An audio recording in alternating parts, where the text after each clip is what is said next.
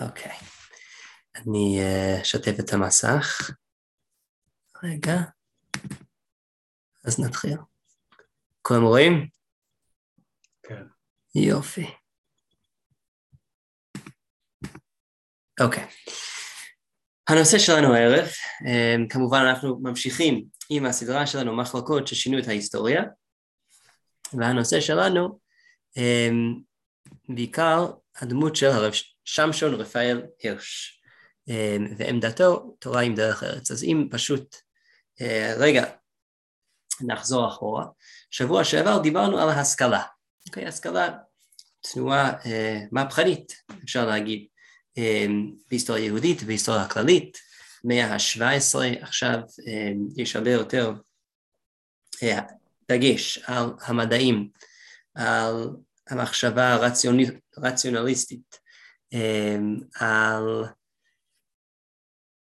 חינוך הכללי, והאמת שעכשיו יותר תפיסות ליברליות, אני לא משתמש במושג הזה במובנים של היום, אבל יותר מתקדמים, אוקיי?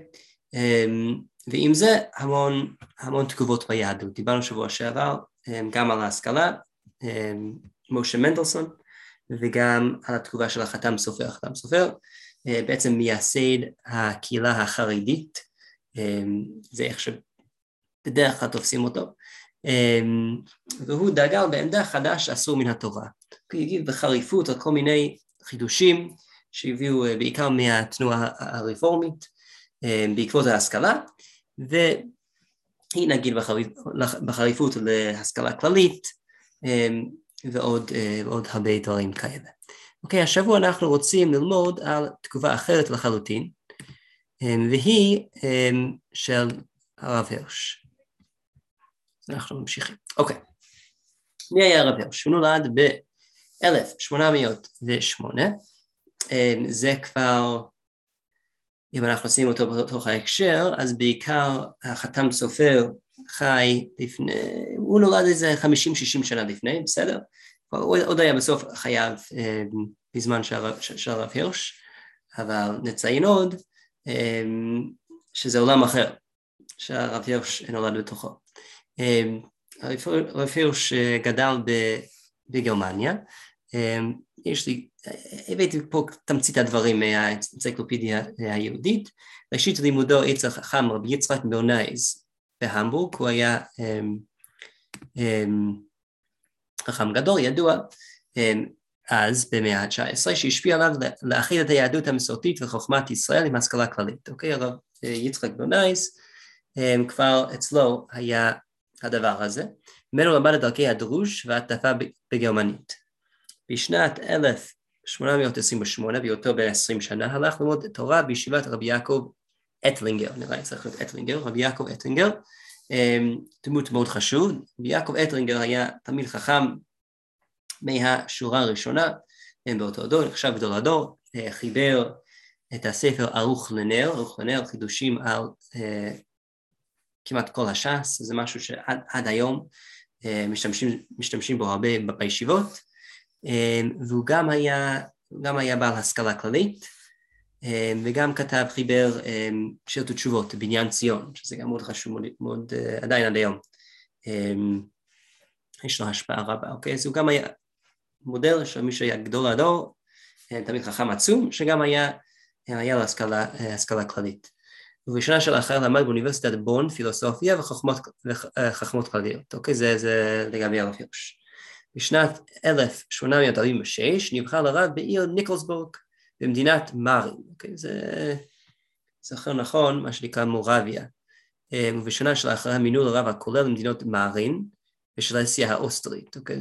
אז היה תחת שלטון האוסטרי, תפקיד שמילא חמש שנים. גם נבחר לחבר מועצה במארין, בשנה אלף שמונה מאות חמישים ואחת נקרא להיות רב לאגודת הדת הישראלית בפרנקפורט דה מיין, והחליף את, את uh, משרתו כרב מדינה במשרת, סליחה, החליף את משרתו כרב מדינה במשרת uh, רב לחבורה קטנה שמנתה אז אחד עשר חברים. אז זה משהו מדהים. הרב הירש התחיל בדרכו בעצם בקהילות האלה, ומאוד הצליח. הרב הירש היה ידוע כמישהו שלא רק עם ידע, הוא תלמיד חכם, לא רק עם השכלה, אלא מישהו שיכול לנסח היטב, להתבטא בצורה יפה, גם בגרמנית, אוקיי? בשפה הלועזית, שאותם ימים באותם מקומות. והוא ידע איך לנסח את התורה, רעיונות התורה, שיהיה רלוונטי גם לדור שלו.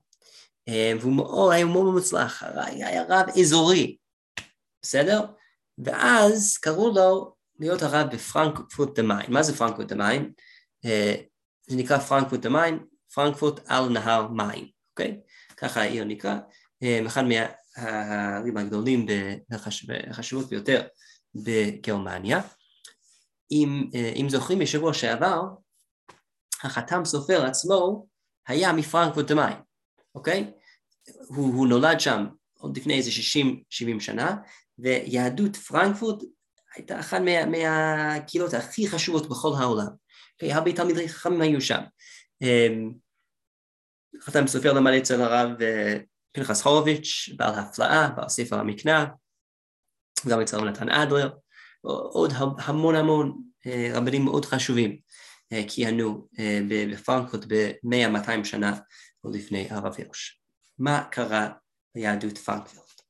אז בתחילת מאה ה-תשע עשרה, בעצם תנועה, התנועה הרפורמית ממש התחזק, הייתה מאוד חזקה שם, והם הגיעו לשלטונות, לממשלה המקומית, וביקשו מהם לאסור ללמד תורה בצורה מסורתית, ועוד הרבה דברים שממש הקשו על הקהילה המסורתית להמשיך לפעול, כך ש... בזמן שהרב הירש הגיע, אני חושב שה, שהתקנות האלה עוד היו בתוקף, אבל עדיין הקהילה שם מאוד מאוד חלשה. וכמו שכתוב שם, אז היו אחד עשר חברים, ראיתי מספרים שונים, לא באמת משנה, אבל יש כל מיני סיפורים, בקושי היה למניין, המקווה זה היה על הפנים, אוקיי? כל הדברים שאנחנו לוקחים בנתון כקהילה אה, מתפקדת, לא רק מסגסגת, אבל מתפקדת, זה לא היה מובן מאליו בכלל בפרנקפורט. שוב, אני, אני אתן עוד דוגמה אחד, מה פרנקפורט היה רק כמה, כמה עשרות שנים עוד לפני. חתם סופר לאורך חייו, חותם את, את, את השם שלו, משה סופר מפרנקפורט, פרנקפורט דה מיין. אוקיי, כך, ככה הוא, הוא, הוא פשוט היה גאה, זה, זה היה המקום שלו. Um, המקום שבו הוא גדל, אוקיי? אז עד כדי כך. Um, אוקיי, אז מה עשה הרב הירש שם? הוא מצא קהל נרחב בפעולותיו הרבות לצורך הדת ולגדות פרצות של הרבנים החדשים. Um, קהילתו הקטנה גדלה והתרחבה, ובזמן קצר נקבצו אליו כל שלומי אמוני ישראל בעיר, עד שמספר החברים הגיע לחמש מאות, ובהם עשירים ונחמדים. בתרשותיו משך אליו גם את המון העם. היה מאוד מוצלח בפעם. חיבוריו ומכתבים שכתב הרב הירש על דבר היהדות נודעו בשם תשע עשרה איגרות, שנתפסו ראשונה באלטונה, בשנת אלף שמונה מאות שלושים ושש, ותורגמו לעברית על ידי מ"ז אהרונסון בשם איגרות צפון. אוקיי, נקרא קצת מדבריו שם. עוד מעט, בשנת אלף שמונה מאות שלושים ושמונה, הדפיס את הספר חורב, על דבר חובות ישראל בגלות. הספר הזה הוא כאין תוספות לאיגרותיו, הוא יבאר את חוקי היהדות ופרטיהם, על פי התבנית הכללית שבספרו הקודם. בעצם מה שהוא עושה שם, ב... אז אני, אני אקדים מילה, מה עם הספרים האלה? יוטט איגרות, אז הרב הירש לא כתב את זה בשם שלו. עוד היה צעיר, היה בן עשרים ושמונה שכתב את הספר הזה, אוקיי? אז איך שהוא חיבר את זה, זה היה איגרות של בן עוזיאל. בן עוזיאל זה השם מחבר, זה היה סודנין, נכון? זה שם ודאי, נכון? הוא לא ישמש בשם שלו, וכתב את זה בסגנון הזה של איגרות. מישהו מכיר קצת את הספרות של, של המאה ה-תשע עשרה, אוקיי, זו ספרות ידועה, המאה ה-תשע עשרה, יש הרבה, uh, הרבה איגרות, אפילו בתוך ה- ה- הרומנים, הספרים um, הקלאסיים של, של אותה תקופה, הרבה איגרות מופן, מישהו פעם, פעם יצא לו לקרוא ג'יין אוסטן, משהו כזה, יש שם המון איגרות, אוקיי, הסיפור מתרחש תוך כדי איגרות. אז הרב הירש כתב את זה בכוונה ככה, הוא רצה שזה יגיע לקהל היעד שלו, שזה בעצם הדור הצעיר, שעכשיו מאוד מושפע מכל התרבות הגרמנית, התרבות החדשה, ההשכלה, ומה הוא עשה? הוא כתב, הוא חיבר את זה כהתכתבות בין שני חברים בעצם, נפתלי ובנימין. אוקיי, בן עוזיאל, ולא יודע אם זה חבר, אם זה אחיין, תלמיד, משהו כזה. אוקיי, והוא שואל כל מיני שאלות, ועונה עליהן. זה בעצם השאלות על מהי מטרתה מישראל, מהי מטרת התורה. מהי מטרת? עם ישראל בעולם. אוקיי. או התורה, או המובן של המצוות, ומה מעמדנו מול כל העמים. כל השאלות שמאוד העסיקו את האנשים באותו דור, הוא יתייחס אליהם באותו חיבור. בסדר? והאמת היא שהחיבור הזה היה מאוד מאוד חשוב והשפיע רבות על אנשים, הרבה דורות גם אחרי פטירתו. אוקיי? זה היה תורגם לאנגלית יחסית לא הרבה זמן אחרי פטירתו, והיו אנשים בארצות הברית שאמרו שסיפרו שזה הדבר עוד במאה עשור, מאה ה-תשע עשרה עד מאה ה-עשרים, שלא היו קהילות כל כך חזקות. של יהודים מסורתיים נאמנים לתורה ומצוות בארצות הברית. זה אחד מהדברים אנשים אמרו, הרב יוש, הוא שכנע אותנו, הוא חיזק אותנו, אוקיי?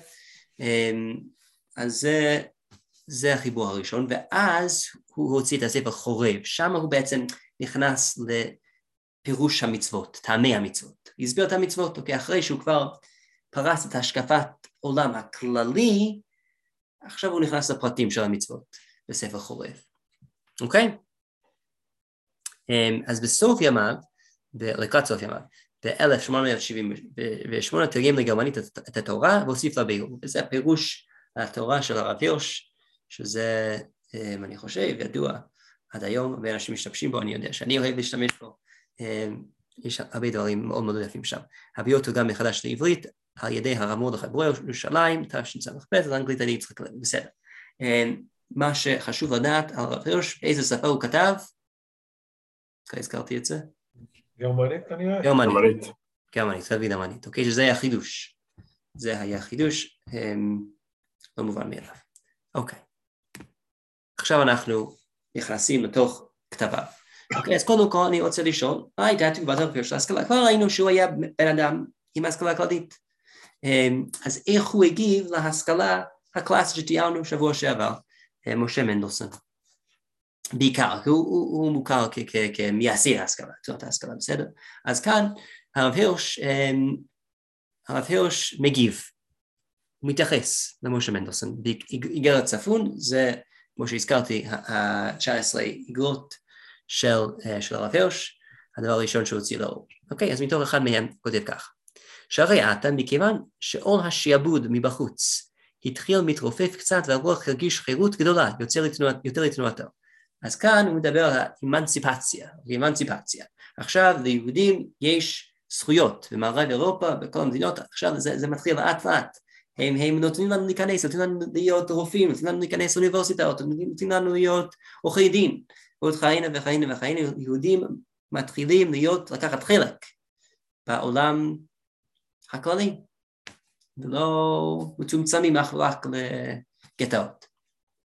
אז הופיעה שוב אישיות נעלה מצוינת, אישיות מכובדת מאוד, שאף היא כיוונה בשם השפעתה את ההתפתחות היום הזה. אז הוא אומר, הופיעה אישיות מאוד מיוחד, הוא מתייחס פה למשה מנדלסון, אוקיי?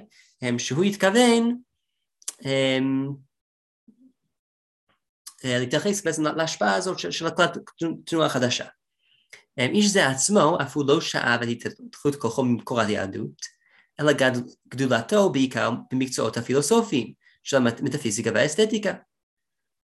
פיית התנ"ך בדרך פילוסופית. אז, אז אחרי שאומר, משה מנדלסון לא קיבל את רוב השראתו מהתורה עצמה, אלא ממקורות חוץ התורה, כלומר פילוסופיה, כל דברים שהוא למד. ולכן הוא מבאר את התנ"ך, הוא הוציא ביור, אוקיי?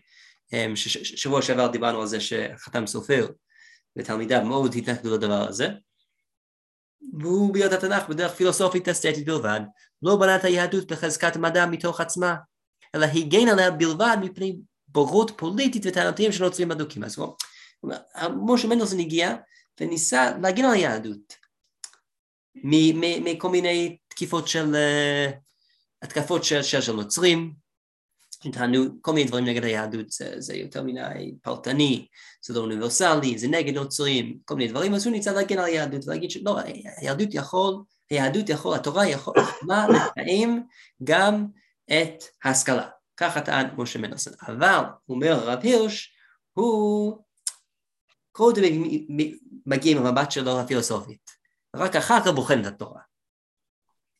אם זה היה מבחינה אישית, אני חוזר עכשיו לרב הירש, יהודי דתי למעשה, ועל ידי כך הראה לאחיו ולעולם, כי אפשר להיות יהודי אדוק בדתו, ועם זה להתנוסס בכבוד רב כאפלטון האשכנזי. אז זה אומר שמשה מנדלסון היה יהודי דתי, שומר תורה ומצוות.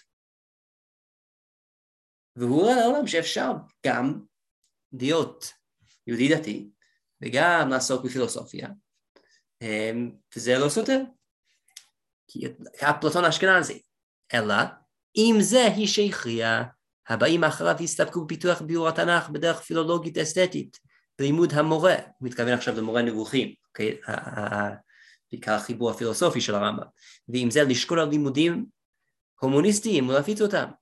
אך היהדות, תנ"ך וש"ס, שש"ס זה דברים משנה וגמרא, כמדע, עמדה בהזנחתה התמידה. אז הוא אומר, שהם עסקו נכון, הם עסקו רבות בתנ"ך, משה מנדלסון ותלמידיו, אבל זה בעיקר משהו מדעי, ואז מאוד שקטו בלימודים הומוניסטיים. הם לא התמקדו, לא באמת השקיעו בלימוד יהדות כשל עצמו, להבין על, על המונחים של התורה במונחים שלה.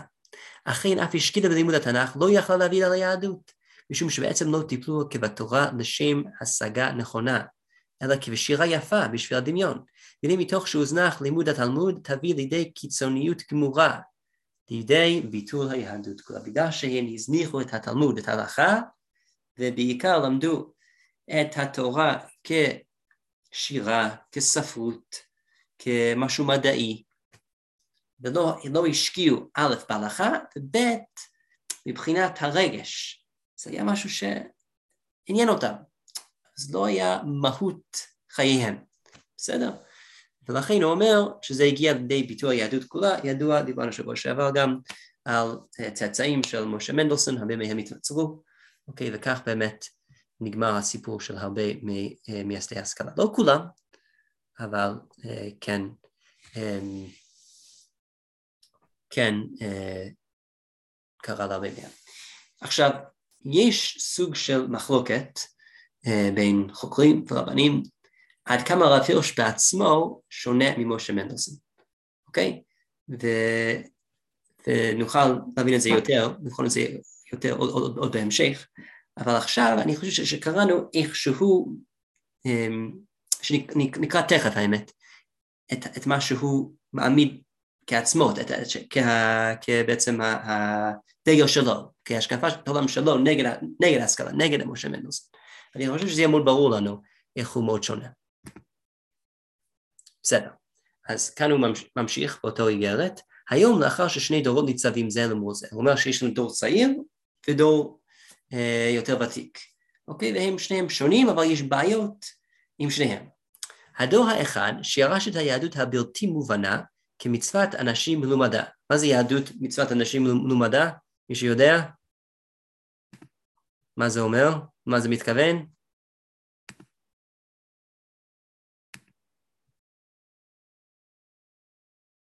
כי זה פסוק מישעיהו, מצוות אנשים מלומדה, וזה מתכוון משהו שזה מאוד אה, מוגל, הרגל, בסדר? שעושים דברים לא, לא, לא מתוך כך שהם באמת משמעותיים, אלא רק בגלל שכך עושים, מתוך הרגל.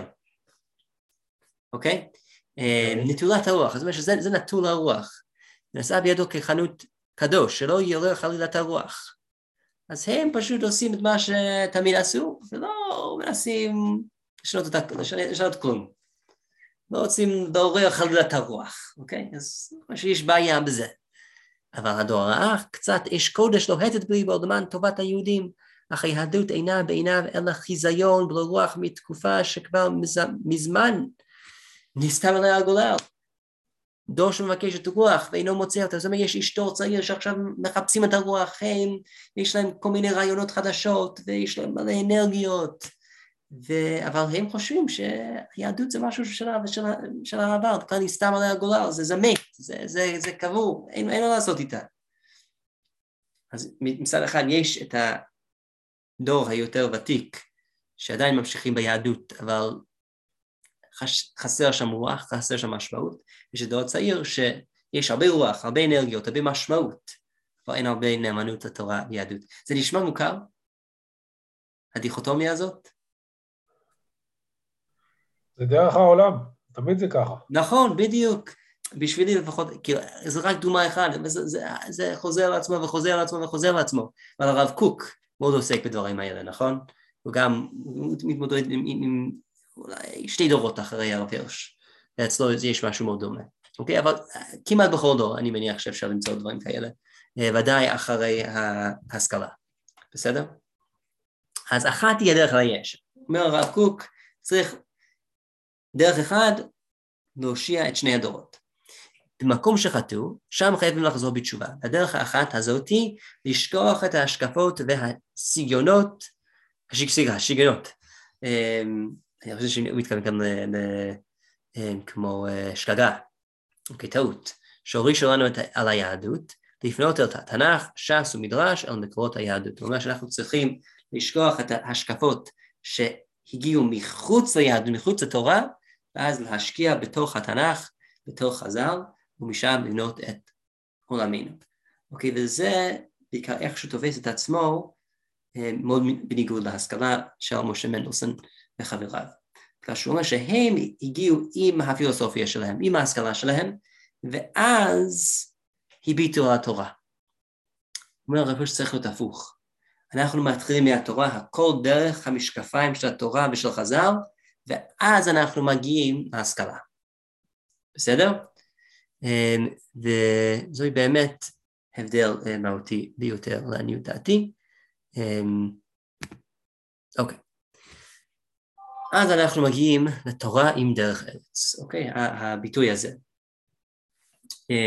אנחנו פוגשים את זה בכמה מקומות בכתבי הרב הרש. אני אגיד, לא מצאתי איזה משהו מאוד מאוד מסודר. איפה שהרב הרש בעצם מסביר את כל, בדיוק איך תורה עם דרך ארץ עובד. הוא כתב המון, גם הספרים שהזכרנו, גם המון המון מאמרים, אוקיי? אבל לא מצאתי משהו שפשוט פורס את כל תורת תורה עם דרך ארץ. אבל הוא כן מזכיר את זה בהמון מקומות. הייתי כאן מקום אחד שמצאתי. אוקיי, מסורת ישראל מייחסת חשיבות מרובה להתנהגות האדם, כגון ישיבה, הליכה ועמידה, אכילה ושתייה, דיבור ועשייה, צחוק ובחייה, צריכה להיות נאותה ומנומסת, כך שלא נטריד את צורתנו, לא נעורר סלידה בעיני הבריות.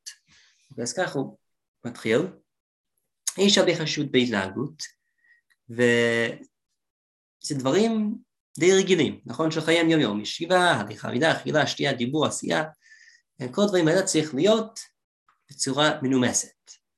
לא להטריד אנשים אחרים, שלא יחשבו שאנחנו כך מוזרים ושונים. והם מסעו ומתנו בנחת עם הבריות, הוא מביא את כתבי חז"ל, שאומרים שמסע ומתן צריך להיות בנחת. אגב, זה קצת קפיצה, תחת מהמקום של מסע ומתן. מסע ומתן זה גם יכול להיות אינטראקציות, אוקיי? אבל כל, כל המידות שמזכיר פה. לא מובן מאליו, זה לא... כאילו זה לא משהו קשה ביותר, לא מובן מילה. חז"ל ראו בכך את אחד היסודות החברתיים וחלו את נימוסי החברה במושג דרך ארץ, דהיינו, יסוד הדרך החברתית, על הארץ. מי שמקפיד על כך, הרי הוא בגדר אדם תרבותי.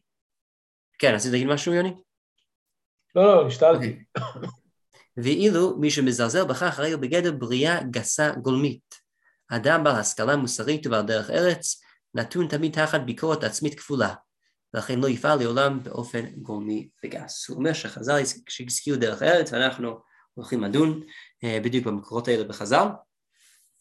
חז"ל התכוונו לזה שבן אדם הוא מנומס, הוא מכיר את הנימוסים של החברה, הוא אדם תרבותי, ולא גס וגולמי. זאת אומרת שההשכלה יכולים לעזור לנו להגיע למצב הזה. אוקיי? זה סוג של, זה אופי בעצם. איך שאדם רואה את עצמו, איך שהוא מציג את עצמו כלפי אחרים, כלפי החברה, כלפי העולם הרחב. אוקיי? כאן הוא אומר, יש ביקורת עצמית כפולה. מה זה ביקורת עצמית כפולה? ביקורת עצמית ראשונה של התורה, ושנייה של דרך של, של, של עולם הכללי, השכלה, המוסר. בסדר? הבנתם את המושג הזה? את הביטוי של תורה עם דרך ארץ, לפי הרב הירש? אוקיי.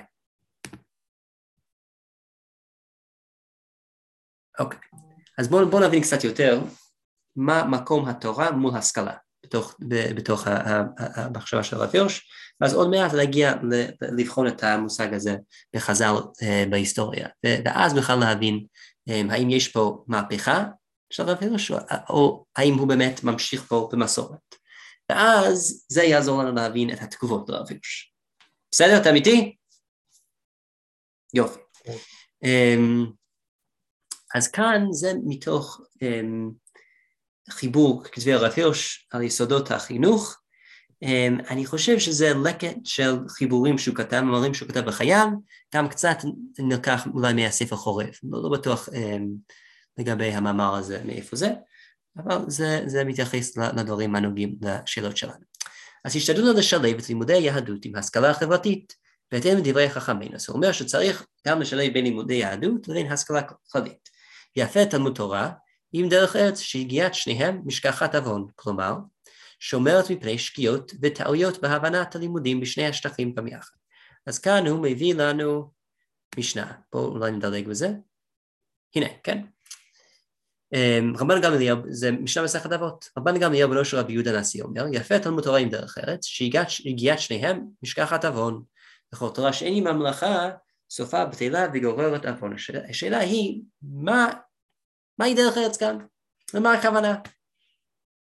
אז הרמב"ם ורוב המפרשים במשנה, מפרשים, רוצה בדרך ארץ כאן, העסק בפרנסה, זאת אומרת מישהו שעוסק במלאכה, יש לו אומנות, יש לו עבודה, אוקיי, והוא משלב ככה בין תורה ופרנסה, תורה ומלאכה, ומה זו היגיעת שניהם משכחת עוון? אז אפשר להבין שככה הוא מאוד עסוק, אין לו פנאי סתם ללכת לכל מיני דברים אה, אה, לא ראויים, עבירות, אה, וזה משכחת עוון, אוקיי? וזה אולי מתקשר לשורה האחרונה פה, וכל תורה שאין עם המלאכה, סופה בטלה וגוררת עוון. אם אין מלאכה עם התורה, אז מה קורה?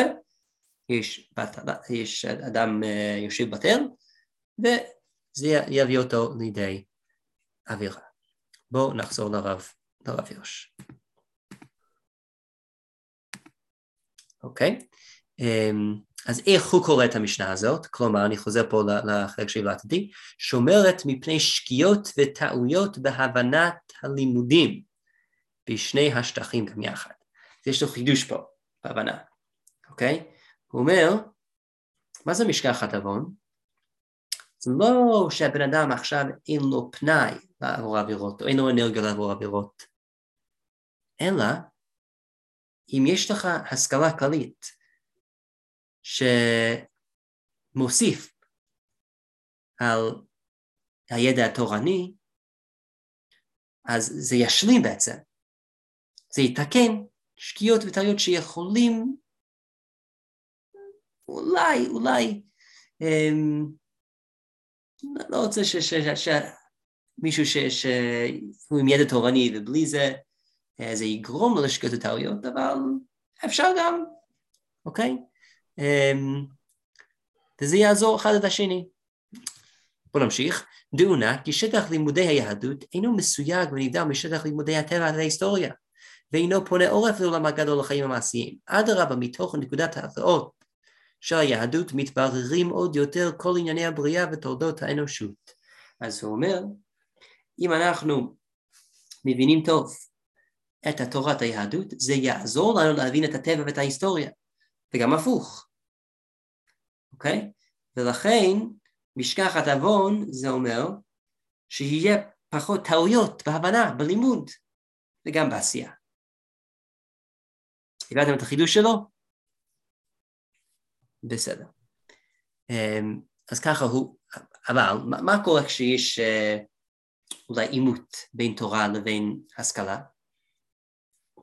אז הוא כותב ככה, אמנם אילו היינו עומדים בפני הברירה, או לוותר על ידיעת התורה, או לוותר על האוצר הרוחני של ההשכלה הכללית, היינו אומרים בלי כל היסוס, כי עלינו לוותר על כל היתרונות של ההשכלה הכללית.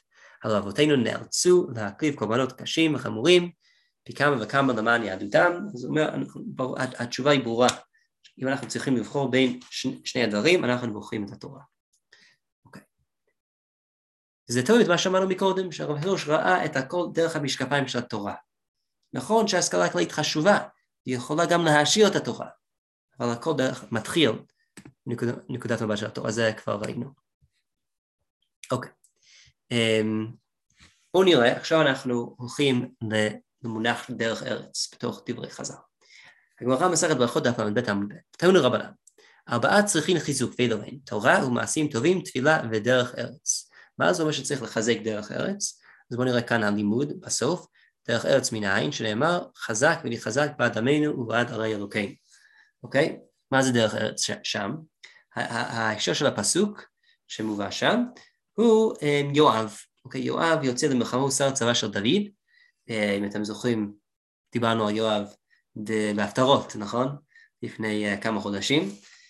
יואב היה שר צבא של דוד, הוא יצא למלחמה, ויואב מחזק את האח שלו האמת, וגם כנראה עוד חיילים, ושולחים למלחמה, ואומר, חזק מתחזק בעד עמנו ובעד ערי אלוקינו. אז מכאן הגמרא אומר, לומדת שצריך חיזוק לפעמים בדרך ארץ. מה זה דרך ארץ? רש"י שם מסביר, דרך ארץ, אם אומן הוא לאומנתו, אומנתו, סליחה, אם סוחר הוא לסחורתו, ואם איש מלחמה הוא למלחמתו.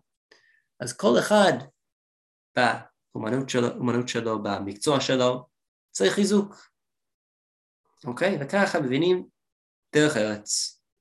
בפשטות הגמרא כאן, דרך ארץ היא מקצוע.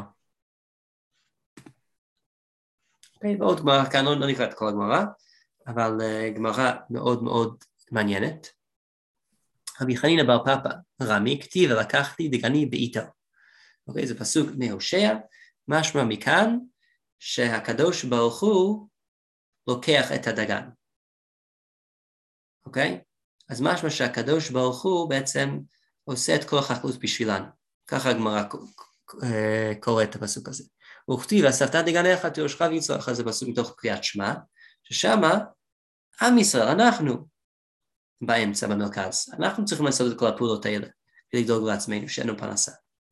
אז הפעלה יש פה סתירה. האם זה איך, איך העולם בעצם אמור להתנהל? האם אנחנו צריכים לדאוג לפרנסה לחקלאות וכל זה? או שמא הקדוש ברוך הוא דואג להכל? לא, כאשר כאן בזמן שישראל עושים רצונו של מקום, כאן בזמן שישראל עושים רצונו של מקום, בזמן שעם ישראל הולכים בדרך השם, אז לא צריכים לדאוג, הכל בסדר, הקדוש ברוך הוא דואג לפרנסה. אבל אם אנחנו לא עושים את רצון השם, אז אנחנו צריכים להשקיע בזה. אוקיי? Okay? אז יוצא כאן בהמשך מחלוקת. ואספת, אני מדלג קצת, ואספת דגניך, הנהג בהן מנהג דרך ארץ, דברי רבי ישמעאל. רבי שמעון בן יוחאי אומר, אפשר אדם חורש, אוקיי? אז מה, מה זה מנהג דרך ארץ? כנראה כאן, בפשטות, זה עולם רגילים של, טבעיים, של חקלאות, של פרנסה. אוקיי?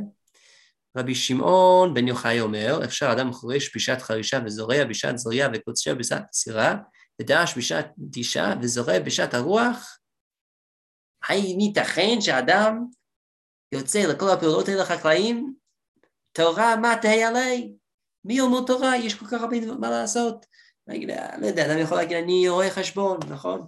יש לי עכשיו את הלחץ של ה... של ה... לקוח הזה.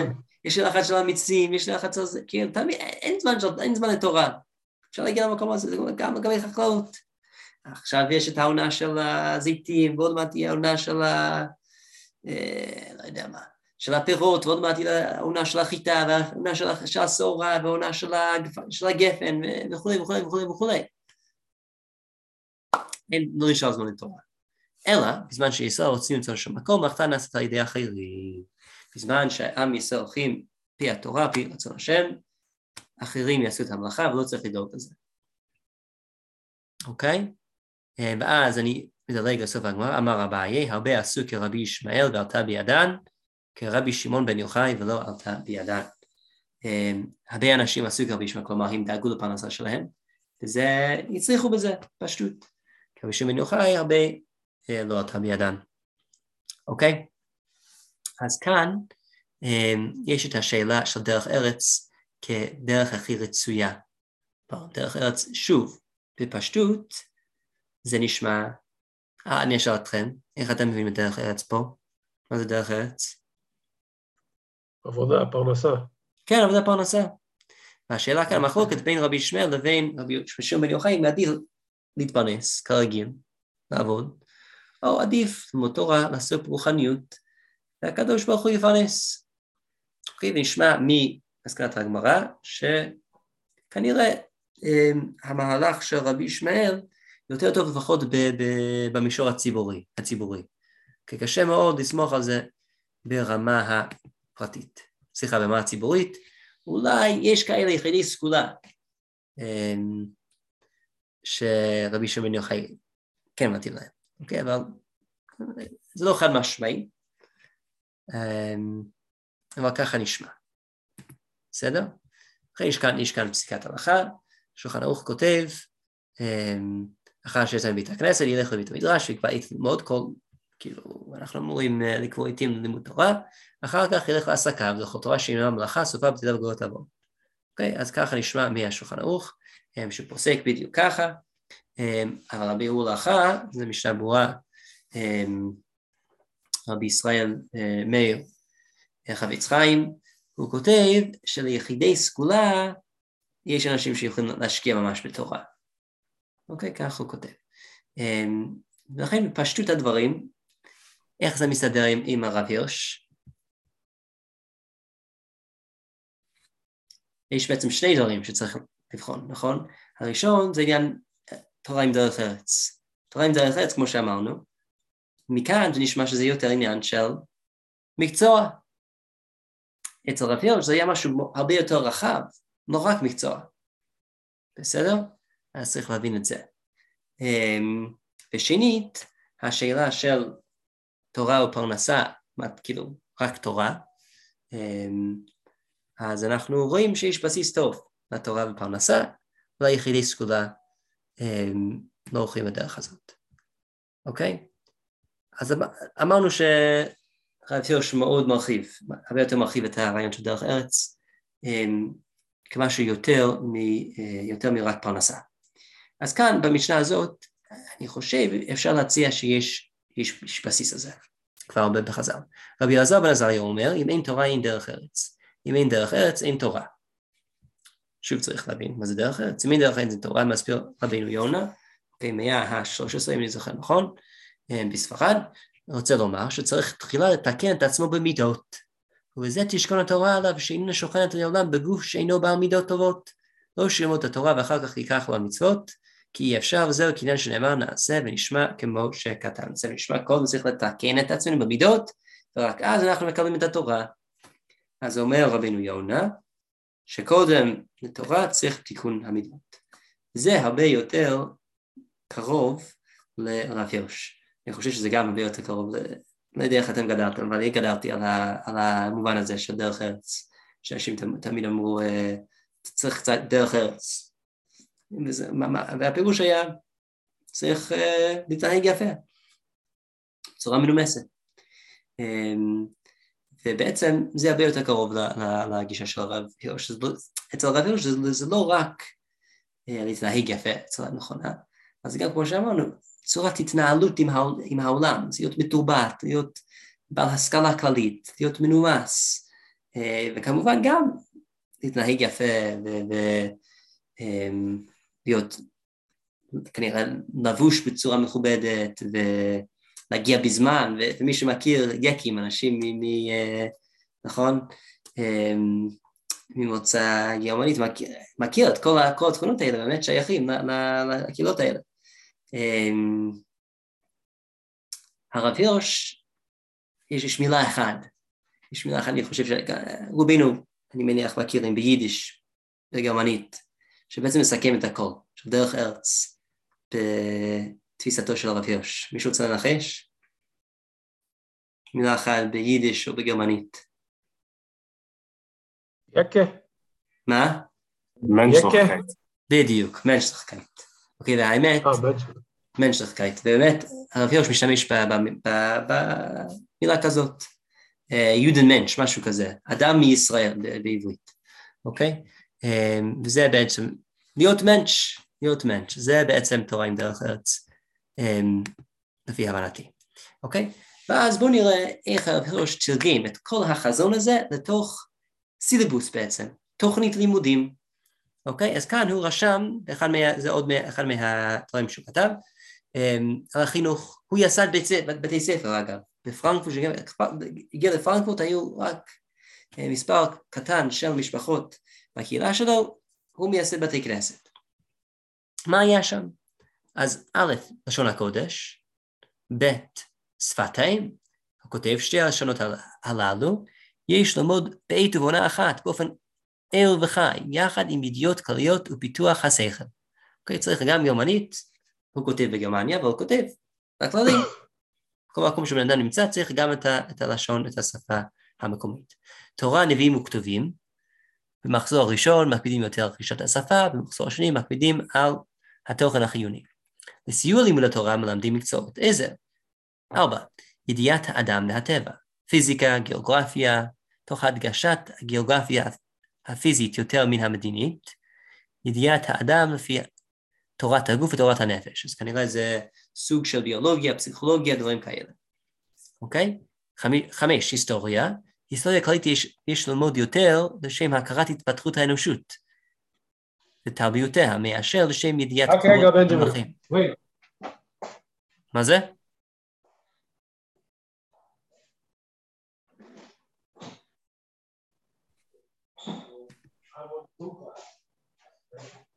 משפחותיהם וכדומה, אני ממשיך. אה, אתה איתי? כן, פתחתי את הדלת לבנג'ינג. אה, בסדר, אוקיי.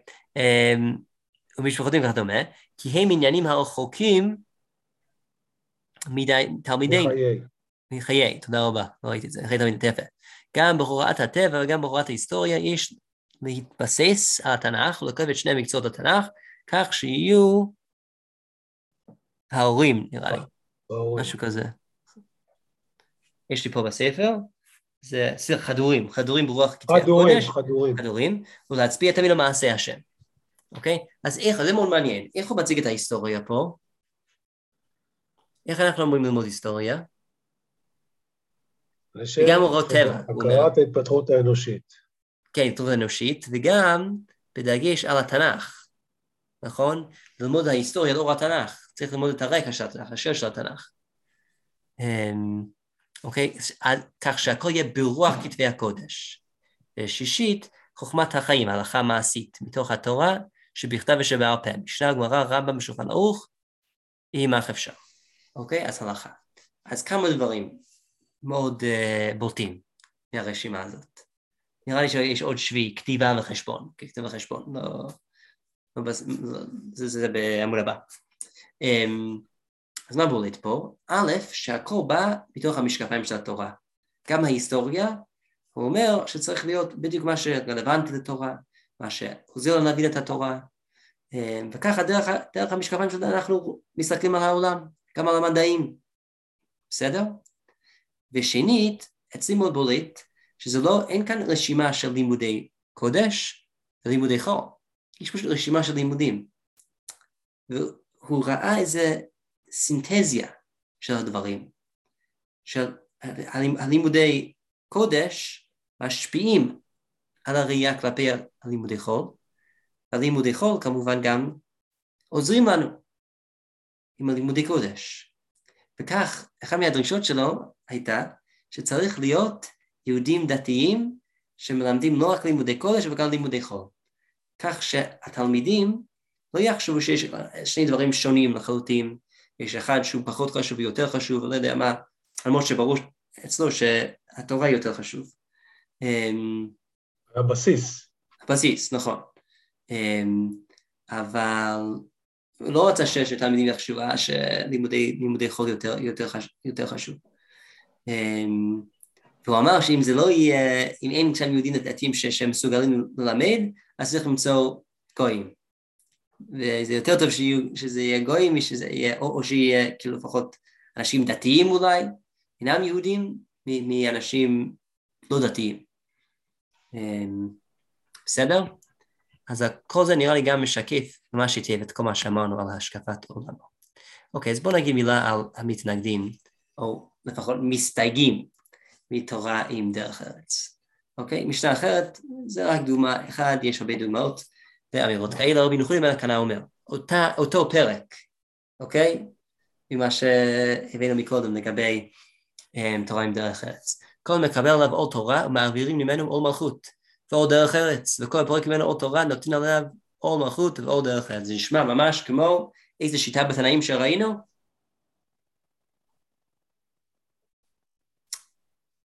רבי שמעון בר יוחאי. נכון, הוא אמר שבזמן שעם ישראל עושים רצונו של מקום, אז מלאכתם נעשית על ידי אחרים. כן. אז הם יכולים לקנא אומרת, עודי אותו דבר. הפרויקט ממנו עול תורה, נותנים עליו עול מלכות.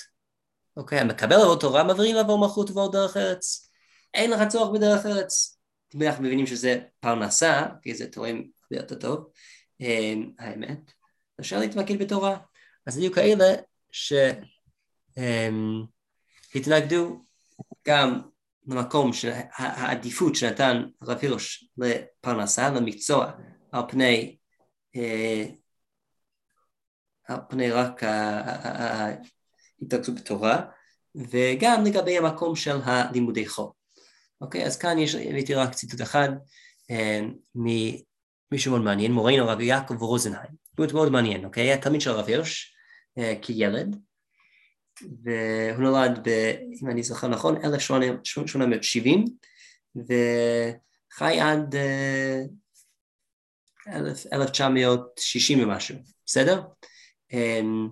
אז הוא היה מייסד נשיא הראשון של אגודת ישראל לעולמי, זה בעצם ארגון, אפשר להגיד חרדי, אוקיי? בינלאומי. והוא יעשה את זה יחד עם כל מיני גדולי הדור אז, בחפץ חיים ואחרים.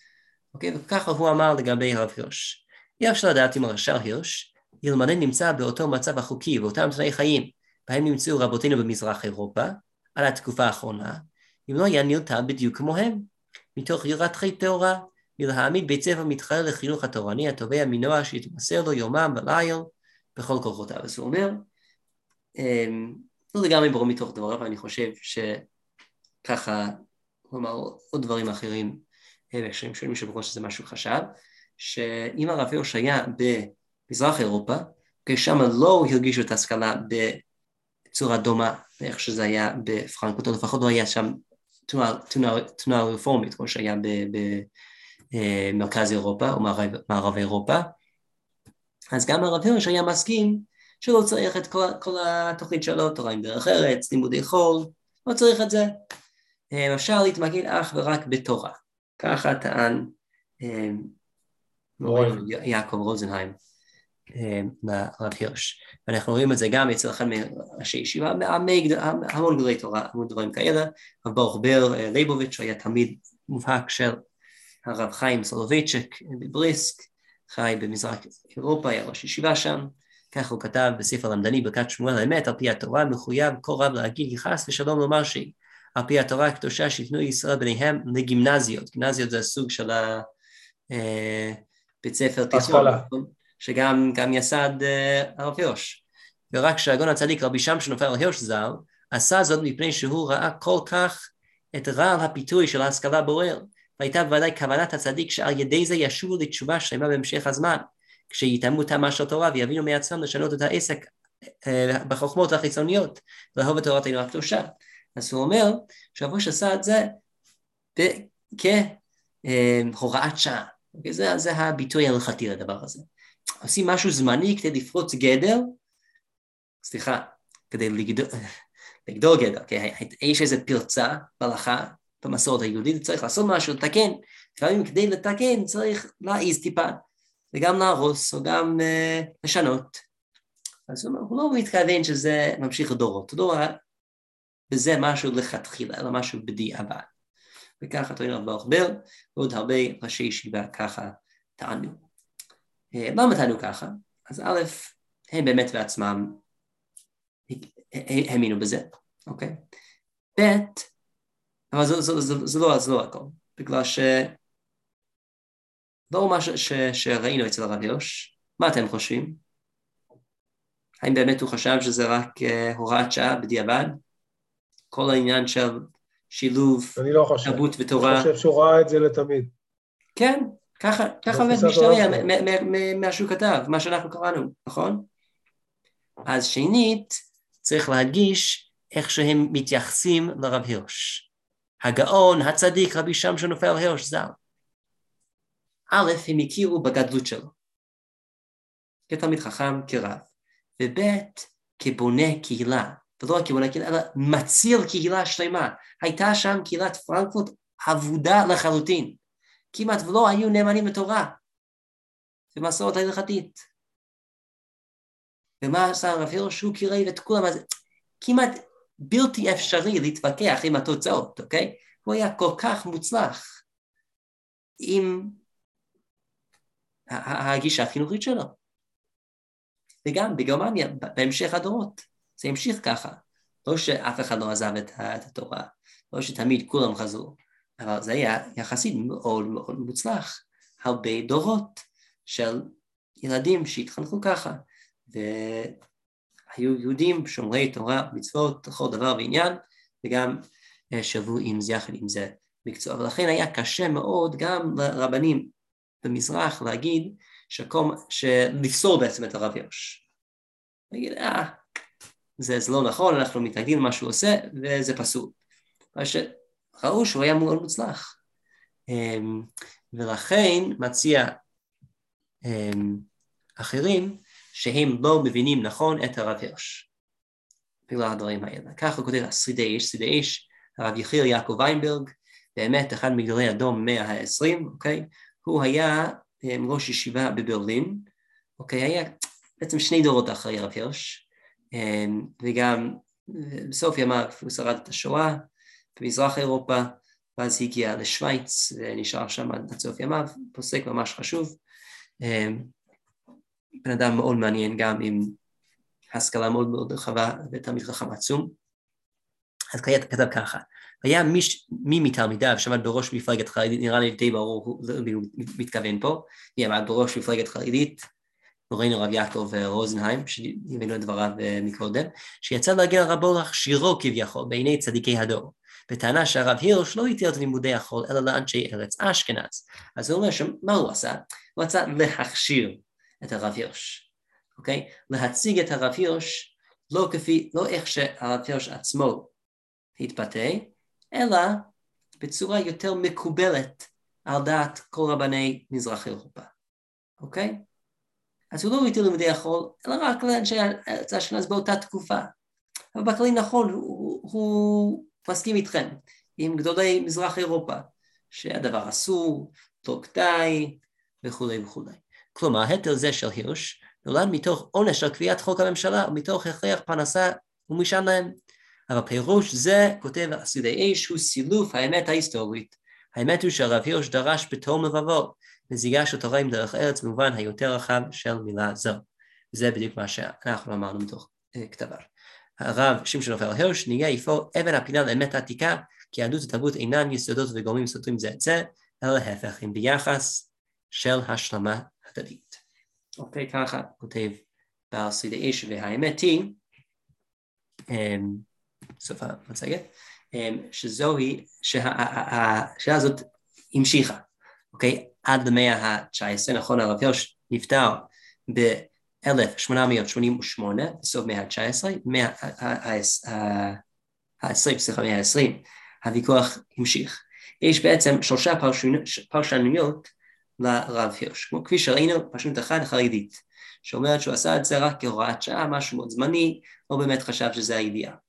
Okay, זה, זה קצת אחד. יש עוד פרשן שלא הבאנו את זה עכשיו, שרואה אצל הרב הירש כבעצם תקדים למה שנקרא אורתודוקסיה מודרנית, מודרן אורתודוקסי, תורה ומדע, השקפות כאלה שאומרים שאנחנו צריכים לשלב בין כל החוכמות של העולם לבין התורה. ויש משהו חסר בתוך התורה שלהם, אנחנו לא, לא מבינים את גם, גם פילוסופיה וגם, וגם מדעים וגם ביולוגיה וגם, וגם מוזיקה, וצריך, צריך באמת ללמוד את הכל. ויש כאלה שטענו שהרב הירש היה בעצם תקדים לזה, ויש גישה אחרת, שבעצם בעיקר צאצאים של הרב הירש, אוקיי? משפחת ברויר. יש לו חתן בשם שלמה ברויר, שהיה, שהמשיך דרכו בפרנקפורט, אחר כך הרב יוסי ברויר, ועברו לאמריקה. מי שיודע איפה באמריקה הם עברו? יש קהילה אחת באמריקה, שזה עדיין, זה נקרא... מה? וושינגטון הייטס. נכון, וושינגטון הייטס, יש בית כנסת עד היום, שהם אומרים שהם דוגלים בגישה של הרב הירש, אוקיי? אז, אז היה הרב ברויר שם, אז אחר כך שמעון שוואב. מה שהם טענו, שזה לא זה ולא זה. תורה עם דרך ארץ, זה לא הוראת שעה. אוקיי, וככה טוענים הצאצאים שלו, זה, זה לא, הרב הירש האמין בזה, כמו שאנחנו ראינו. אלא מה? זה גם לא היה, לא קיבל, לא... לא קפץ, לא, לא, לא, לא, לא באמת, זה לא עד כדי כך, כמו שאנחנו רואים במודרן אורתודוקסי, בסדר? זה לא שהוא ראה כל כך הרבה ערך אינהרנטי בכל תחום ותחום, או שהוא חשב שהתורה באמת חסר, אלא זה יותר ממה שאנחנו ראינו עכשיו. דרך ארץ זה אופי של חיים, שהאדם, נכון, הוא צריך השכלה מסוימת, אבל זה לתקן את המידות, זה לעזור לו עם לימוד תורה, זה לעזור לו עם פרנסה, אוקיי?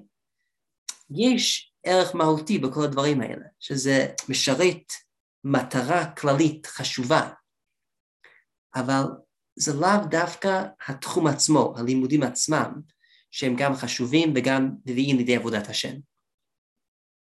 בסדר?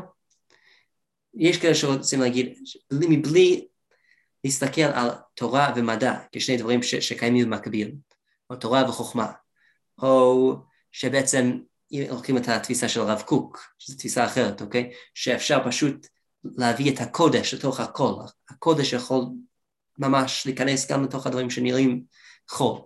כי הרב הירש רואה תורה, ומתחת לתורה יש כל מיני ענפים של תחומים אחרים. בסדר? אז אמרתי ענף כמינה, מה ההבדל? אז יש, היו כאלה אנשים שהלכו בעקבות תורה עם דרך ארץ, שמות העדיפו את המדעים על פני מדעי הרוח. בסדר, ושאמרו, שם אפשר להיות יותר תועלת. אין שם השקפות נגד התורה, זה משרת את, ה, את, ה, את המקצוע, את הפרנסה, או שזה אפשר לראות בצורה יותר פונקציונלית, איך שזה, איך שזה, איך שזה מאשר את, את, את, את עולם התורה שלנו. אוקיי? אז זה משהו ביניים. אז מה היה בסוף? מה היה בסוף לעולם הזה של תורה עם דרך? אז אלף השואה, אוקיי? יהדות גרמניה לא, לא החזיקה מעמד, כמובן אחרי השואה. הרבה מהם אה, הצליחו לברוח, אוקיי? אבל הגיעו, הם הגיעו לארצות הברית, בואו נגיד, קודם, הרבה הגיעו לארץ ישראל. אתם יודעים על, על איזה מוסדות בארץ ישראל? הם בעצם... אה, אה, מיוסדים על בסיס תורה עם דרך ארץ, אתם כאלה? יש מוסדות בשם הספר שלו, אוקיי, ספר שלו חורב, יש אה, שיבה תיכונית, וגם מוקמה תיכונית בירושלים חורב, אוקיי, זה במקור התלמידים של הרב הירש, אוקיי, של תורה עם דרך שהגיעו מגרמניה, בירושלים כך להיסטו. אה, היה גם תנועה שנקרא, שנקראת פועלי אגודת ישראל, שזה יש, שוב, זה היה, היו קיבוצניקים חרדים כזה, אוקיי, אחד מהקיבוצים האלה, זה, אתם מכירים קיבוץ שעלבים, שעלבים והישיבה שם, במקורו, אנשים כאלה, אבל בסופו של דבר, זה לא החזיק מעמד, מה שבגדול, השתלבו בתוך התנועה של ציונות הדתית בגדול, אוקיי, בארצות הברית, הרבה מהם גם, השתלבו בתוך התנועה של המודרן אורתודוקסי, בוושינגטון הייטס, אוקיי, רובם, הקהילה הזאת הלכה לכיוון של יהדות החרדית הקלאסית, הליטאית בעיקר. אוקיי? עד שקראתי דברים שנשא איזה נין של ה... של, של, של רב הירש בשנות ה-מאתיים לאחר פטירתו, והוא העביר ביקורת חריפה ביותר נגד, נגד הקהילה שלו, ושהם בעצם סוטים מכל הרעיון של תורה עם דרך ארץ. הם בעצם עכשיו פשוט מעודדים את, ה, את הילדים שלהם ללכת לכיוונים, לאותן ישיבות הליטאיות הקלאסיות, מה שזו לא הדרך, זו לא הדרך של הרב הירש, הרב הירש היה דרך אחרת, גם השכלה, גם משהו יותר מטובעת, יותר מתון, וזה לא איפה ש... שהקהילה שלו נמצאת בו היום. כבר האמת, הרבה יותר הרבה שנים, המנהיגים של הקהילה דחפו אותו לתוך הכיוון הזה. עדיין אפשר למצוא פה ושם אנשים, אבל מה, ש... מה שכן ברור, שה... שההשקפה שהתורה עם דרך השפיעה רבות על כל התנועות האלה. ראיתי, אני אסיים עם זה, סליחה על, ה... על האיחור הערב, ראיתי ביוגרפיה של הרב הירש, של, של ארטסקרול, בסדר? בדרך כלל ביוגרפיות של ארטסקרול, לוקחים את הדמויות, נגיד, יותר מודרניות, יותר חדשניות, וממש ממש, או שמשנים, או ש, ש, שלא מבליטים את הדברים האלה. אבל שם ראיתי דיון ממש יפה, סתם, ממש בהקרא, ראיתי את זה היום, שהם הביאו את רוב הדברים שאני אמרתי, אוקיי? וככה הציג את הרב הירש כמשהו ביניים, תורה עם דרך ארץ, זה לא בדיוק כמו החרדי הקלאסי, זה לא כמו תורה, תורה ומדע, והם אמרו שבגלות, בעיקר בארצות הברית, רוב החרדים הולכים בעקבותיו, בגלל... למה? בגלל שיש להם לימודי חול. נכון, למה יש להם לימודי חול? בגלל שהמדינה דורשת את זה, נכון? אבל הם אומרים שהם בגדול מושפעים, מהתפיסת עולם של הרב הירש. נכון שיש דברים שהם לא מקבלים של הרב הירש, לא דיברנו עליהם כולם היום, להגיד על ה... יש לו תפיסת עולם הרבה יותר אוניברסלית, שהיא פחות מפגשת אצל החרדים, אבל כן, יש, יש השפעה בכל הקהילות של הרב הירש עד ימינו. עד כאן, בעזרת השם שבוע הבא, האמת נמשיך עם עוד, עוד שערה ב- ב- לחיים של הרב הירש, שזה היה היחס בין קהילות שונות, יחס לבעצם איחוד עם ישראל, ופילוג בין קהילות זרמים שונים. שאלות, תיארות. תודה רבה. תודה רבה. העיקר הבריאות, שמור על הבריאות, עידן. שער כוחכם, ערב טוב. תודה רבה, תודה רבה.